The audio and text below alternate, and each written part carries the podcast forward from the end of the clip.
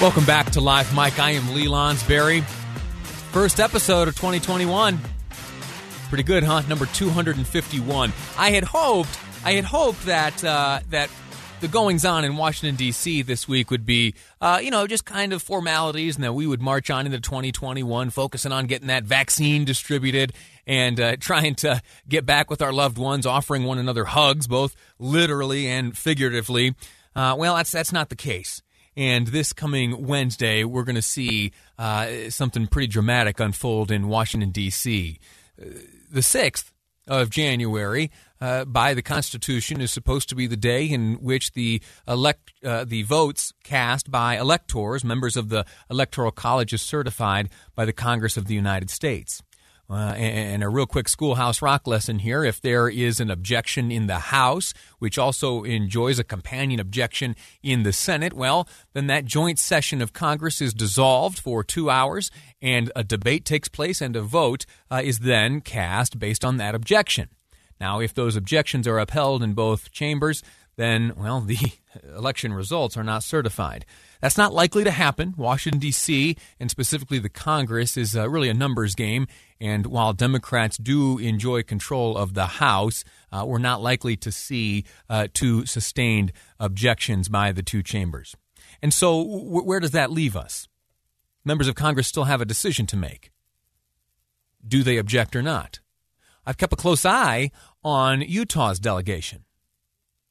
Senator Romney has been very outspoken, uh, both in his intention to uh, support and certify the votes cast, and also in his condemnation of those who would act otherwise and object. In the House, we, up until today, uh, knew of uh, newly sworn in Congressman Burgess Owens and his intention to object in the House, along with some 140 other House members. We spoke to him last week. And just this morning via Twitter. It has come to our attention that Utah Congressman Chris Stewart has, quote, after serious thought and consideration, uh, will not be voting to certify the election, close quote. Uh, and Congressman Stewart joins me now. Uh, Congressman, sir, how are you? I'm well, and we're all hopeful that 2021 brings a little more light and hope to all of us. So uh, here's to a good year. Yeah, fingers crossed. Uh, listen, I, I have uh, some questions for you. I'm going to press you pretty hard on a lot of this, and I want to start with two uh, tweets of yours. One dated December 15th of last year. Uh, the last line reads I look forward to working with President elect Joe Biden and Vice President elect Kamala Harris for the common good of the American people. The second tweet is the one sent out uh, by you just today, indicating that you will not vote to certify the election. Before we get into specifics, how are you able to reconcile those two? Well, because things changed. One of them was three weeks ago, and in the interim three weeks, uh, Pennsylvania legislators heard a body of evidence. Georgia legislators had hours and hours of hearings with a body of evidence, uh, as did uh, Arizona and others and uh, the evidence wasn't as compelling uh, on that original tweet. And it's just reached a point now where, as I said, after be, trying to be as thoughtful and considerate of this as I could, I've just reached a point where I don't think we can, I can't say to the American people, I certify that these electorals represent the will of the people in these states. And if I can't say that, then I can't vote to certify those electorals. So the two tweets are not inconsistent in any way. They're just different because the facts are different than they were three or four weeks ago. There have been lawsuits. There have been, I think, 50 plus. There was one uh, Trump campaign victory. I believe it had to do with uh, the proximity that poll watchers were allowed to stand uh, to the, the ballots themselves and the counters. Uh, other than that, uh, Congressman, there have been no uh, there have been no victories in the court uh, in any of the states that you have just mentioned. What, yeah. what are the specific yeah. Uh, what are the specific bits of, of evidence that you've encountered over these past three weeks? You mentioned. Well, uh, and look, Lee, maybe you and I just don't agree on this, and we've had many, many great conversations in the past, and we'll have many great conversations in the future. But again, maybe we don't just agree or agree. But if anyone says that there is no evidence, that's just absolute nonsense. There's plenty of evidence about this. The question is, is there enough evidence to actually overturn the election? People also say, well, the courts have decided. The courts have decided technical issues. For example, the Supreme Court decided on a technical issue regarding Pennsylvania's did they violate their own constitution? The Supreme Court didn't look at evidence regarding in, uh, voter integrity or election integrity. The only body, uh, and that's true of, of, as far as I know, virtually every one of these court cases, they were actually deciding on technical issues of law, not on a body of evidence. The only groups that have actually looked at evidence regarding voter irregularities are the legislators, which is it's their responsibility. We have 27 of the state legislatures in Pennsylvania who have written a letter to Congress saying the uh, the irregularities in Pennsylvania are so severe we're asking you not to certify our state's electorals. A bipartisan judiciary, state judiciary committee, again, bipartisan in Georgia, said by their uh, by their investigation that that there was so much uh, so much potential fraud that they ask us not to certify. These are those who held those hours and hours of hearings regarding this. The courts haven't done this. The courts haven't had a trial put before them. The courts have issued on technical issues of standing and other technicalities regarding the law. They haven't had a trial whether there's been voter fraud. None of them have. Why, why, state why, legislators have. Why, why, not? Why haven't, if these issues are just, sufficient just, to bring action on the part of the state legislature, uh, state legislators who have issued these letters to, to you and other members of Congress? Why hasn't that same evidence been presented by the Trump campaign to the courts, and those courts then reach the same conclusion uh, as has been reached by the state legislators you mentioned? Yeah, I, I wish I knew uh, definitively the answer to that question. It's been very frustrating to me. I think probably just the court system is so onerous and so slow that it takes, you know, look, in the federal courts, it takes months to put on the court docket. I know that from members of my family who are, you know, a federal judge and, and others. You can't go before the federal courts and say, "Hey, if you don't have anything going on next Tuesday, we'd like to present our case to you." It takes is, months is, and months. Is that to say that some of the rationale that has moved these various state legislatures to action that that that information is prepared and ready to be presented to the courts, and that they're rejecting it, or, or has it simply not yet been presented?